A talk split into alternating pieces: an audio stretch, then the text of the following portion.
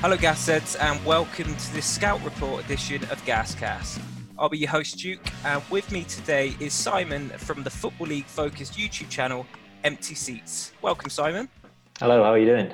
Yeah, not too bad. I'm a bit incapacitated after my knee op, but um, buzzing with this, with this news of um, our, our signing of the, the highly rated ex-Coventry midfielder Zane Westbrook.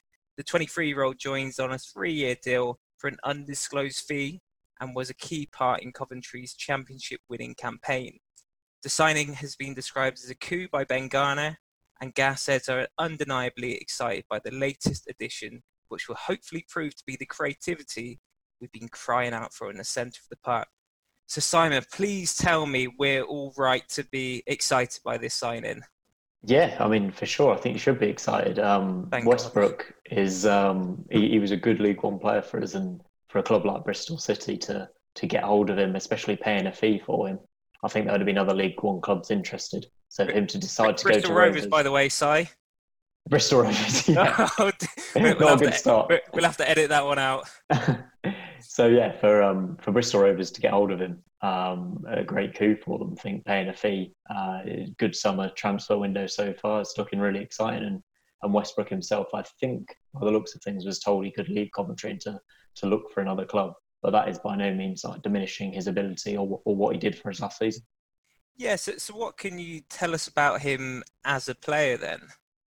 He's, in terms of uh, a central midfielder, he's he's exactly that. He's I tweeted earlier, he's not a, a deep-line playmaker, and he's certainly not a number ten. Um, he's, he's your box-to-box central midfielder, always full of energy. He's got so much stamina. He's got a good pass on him. He, he can shoot from range. You've, you've probably seen a few of his goals that he scored for us last season. Um, and yeah, he's he's energetic. He's He's got everything you want in a in a League One midfielder. For, for me at Coventry, he was... We we changed our system halfway through the season to play a three at the back, where we played three, four, two, one, and that sort of didn't leave room for a midfielder of his type. So I think that's probably the main reason Robbins has let him go, in, in terms of the fact we play with two number tens and then two sitting midfielders, and, and Westbrook's neither of those. So for Bristol Rovers, I think you favour kind of a three five two, is that right? Or a four three three? Yeah, I mean, we were playing three five two. I, I think looking at our signings, three four three is probably going to be the, the um, formation we go for, with some in, inverted wingers at the mm. top. What what would you say would be his best position in, in a formation? Uh, if I was playing him in in any formation, I think I'd pick a, a four three three and have him on, on the right central midfield in, in that slot, just because he, he is box-to-box. He, he likes to try and score goals, but his passing and, and energy working back is also ideal. But if he's if he's in that in that central midfield area and not quite as deep, that's where he can really work. You don't want to restrict him too much. And and as well as his, his goals, has he got creativity? Can he unpick um, a pass in, in the final third? I, I think that's what we've... desperately been missing past few yeah. seasons. He's he's not your number ten in terms of, you know, floating in and out of space, but he, when he gets the ball, he's very clever on it. Uh, he's very slight on the ball, but he's kind of strong enough to hold on to it. But his range of passing really is what kind of separates him from your standard League One midfielder, I think, okay, in terms well, of playing those kind of cute passes through to, to your striker. Your, I think Johnson Carcaris will love playing with him. Yeah, well, another Coventry man for Rovers. We've been inundated with ex-Coventry players, so um, we, we've done pretty well um, so, so far with uh, ex-Cov. Tom Davis has done all right, hasn't he? I'm not sure about Abu Ogogo if he if he counts as ex-Cov. He wasn't with us very long. Yeah, I mean, he's he's, he's pretty tireless in that midfield. Abs, um, he, he needs quality around him. Tom I Davis has, has, has looked good. Tom Davis. Um, head it and kick it, centre half. But we've made some cracking signings at the at the back, and he's um, been reported to have knee surgery recently. He's, he's been plagued with those injuries, so he probably won't feature. We, we've signed the likes of Aimer and Baldwin mm. at, at the back. Um, I think that's what Westbrook needs, though. He needs uh, uh, not a destructive midfielder, but someone who's going to do the defensive side of things alongside yeah. of him. Someone like a go-go, or maybe even head ups, and someone like that. Just yeah, to well, work a bit harder and, and let him go and do what he needs to do. But also, he's very much a box-to-box midfielder. Yeah, so so we've signed in Josh Grant, who I, I think is going to come in as C D M. He can play in a few different positions, centre-back. He can play a bit higher up the pitch, more attacking midfield. But looks like he's going to slot in next to Westbrook.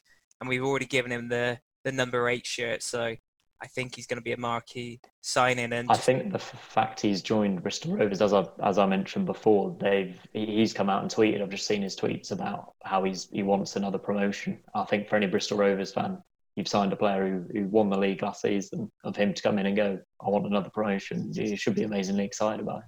What does it say about his mentality? Because he probably could have stayed at, at Cov and, and been a squad player. He was, he was told he wasn't going to be um, a starter week in, week out. So what does it say that he's actually stayed in League One, searching for that consistent football? Yeah, that says volumes about what he's all about, I think. I think he, he was told he could he could leave Coventry, but as a Championship squad player, he would have been absolutely fine, which tells you about his ability as well. But the fact he wants to go out and play first-team football, you've got to remember he's only twenty-three. He's been playing for us for two years now. We got him on a free from Brentford, I think it was, which showed showed his ability there. So I think for everyone, this is a good move. But for Westbrook's career, I think if he has a couple of seasons at Bristol Rovers, I think by the time he's twenty-five or twenty-six, either with Bristol Rovers or with something else, he'll, he'll be a regular in the Championship. Is is it true he could have moved to the Championship last season? I've seen reports with the likes of um, Bristol City, you mentioned them earlier, West Brom, Forest, Derby. Was there any truth in those rumours last season? I'm not sure, to be honest. That was one of those where it was January and he had had a good start to the season. Um, I think this goes back to when we sold Tom Bayliss, one of our academy players, to Preston. And uh, Westbrook came in at the start of the season and looked like an ideal replacement, like exactly like for like. And if he'd have continued like that and gone on like that, he, he would have been a, a solid Championship player. I'm not sure how much interest there was because... Uh, I mean, I don't know. I'm guessing, really, because I think we needed him to get promoted. I think he was very important in the squad. I think he was good off the bench. Um, but Robin's probably assessing his squad this summer. We've already signed four or five players. I think assessing his squad, he, he probably thought he, he could do without West, Westbrook. Um, I think if there was Championship interest in League One, though, I think those clubs might have gone back in for him in summer. Yeah, because he, he slipped out the Coventry side towards the end of the, the season. Was it more of a kind of a, a formation tweak that done it for him, or, or was it a drop in, in form? It was definitely not a drop in form. It was it was that formation tweak where we started playing with two number tens, and also in January it coincided with Jamie Allen coming back to fitness. He'd been out for, for a long time with surgery, and we'd only signed him in summer for, for a fee from Burton as well. So when he came back in the team, he sort of took Westbrook's place, and then it also coincided with the fact that we basically didn't lose another game for the rest of the season. We played the same eleven every single week. And then if we were one nil up, which seemed to happen in a, in a lot of games, we'd bring Westbrook on for one of the number tens with about ten minutes to go. He'd run around like an absolute nutter, give it his all, put some tackles in, and we'd see the game out. Um, so to have him off the bench was, was exactly what we needed at that time.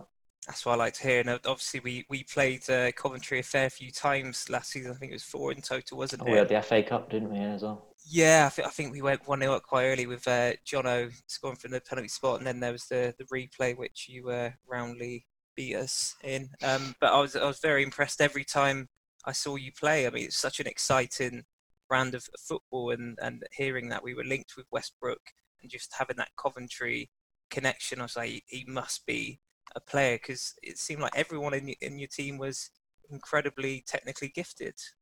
Yeah, for sure. I mean, that's what Robbins has been trying to do for the last two or three years now with us. Since coming up from League Two, he's realised that we can probably play a bit, and he's going to be the manager now for the next few years. So he's really implemented his style on the players. And I think with Westbrook especially, the likes of Westbrook and Jordan Chipley, who I'll mention in a bit actually, he's really improved them as players. Um, I think looking at Ben Garner, I don't see why he can't continue to improve under him, because Westbrook, when he first came in, was that bench player, and he really stepped up for the first six months of this season before, obviously, we just started winning games and, and couldn't change the team. So it's of no shade to his character that he's he's been sold, I don't think. And I think he will be a Championship player later on in his career. Yeah, and I mean, I was looking at his earlier career, and he started off at Chelsea, didn't he? And then went to Brentford for a bit. Um, I know Garner's coached some, some really great players at his time at Crystal Palace, and we've just got in um, one of the Chelsea um, kind of academy coaches. So with that kind of connection, with that kind of technical style of play, I, th- I think it could be a really good fit, and, and um, kind of what we're going for next next season, a young, exciting team. So as as as a kind of neutral, obviously you're a Cov fan, how, how do you fancy Rovers' chances next season? Because obviously you've been there and done it, and you know how to get out the league. Are Rovers going to be anywhere close to emulating Coventry's? I don't. I don't want to sound smug here, but I don't think any team will come close next season to what we did in terms of the fact we only lost three games. That's and, fair and enough. Yeah. I think. I think it was quite obvious from like January that we were the best team in the league and that we probably weren't going to lose another game. Um, so in terms of that, it was it was the best season I've ever had as a Cov fan. But for Bristol Rovers, I mean, you look at the the signings they've brought in this summer. I think you look at Garner and what he's trying to do. And you've got to say they're going to improve on what they did did last season. I don't think it was a good end to the season for you, am I right? You lost quite a few games in a row yeah, and it, slid, slid down the table. Sorry. It was a real season of two halves because we had um, Graham Coughlin, the, the old school P E teacher type manager who played a direct three five two, really got the best out of that team, and we were in the playoffs quite a while, flirting with automatics.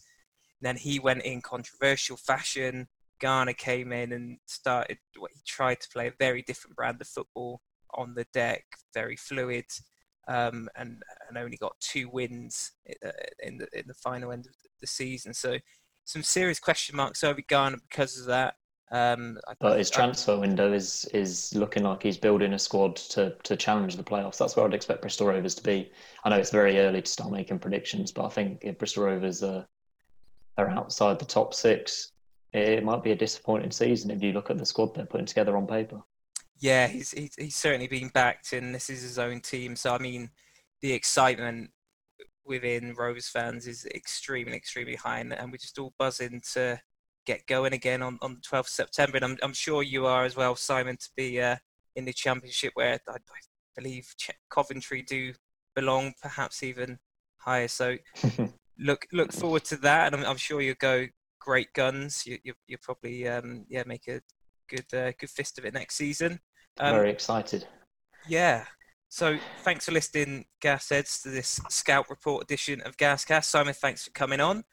Um, Absolute pleasure. I'm sure. Um, yeah, we're all buzzing about the the new season, and here at Gascast, we'll be sure to keep the content flowing.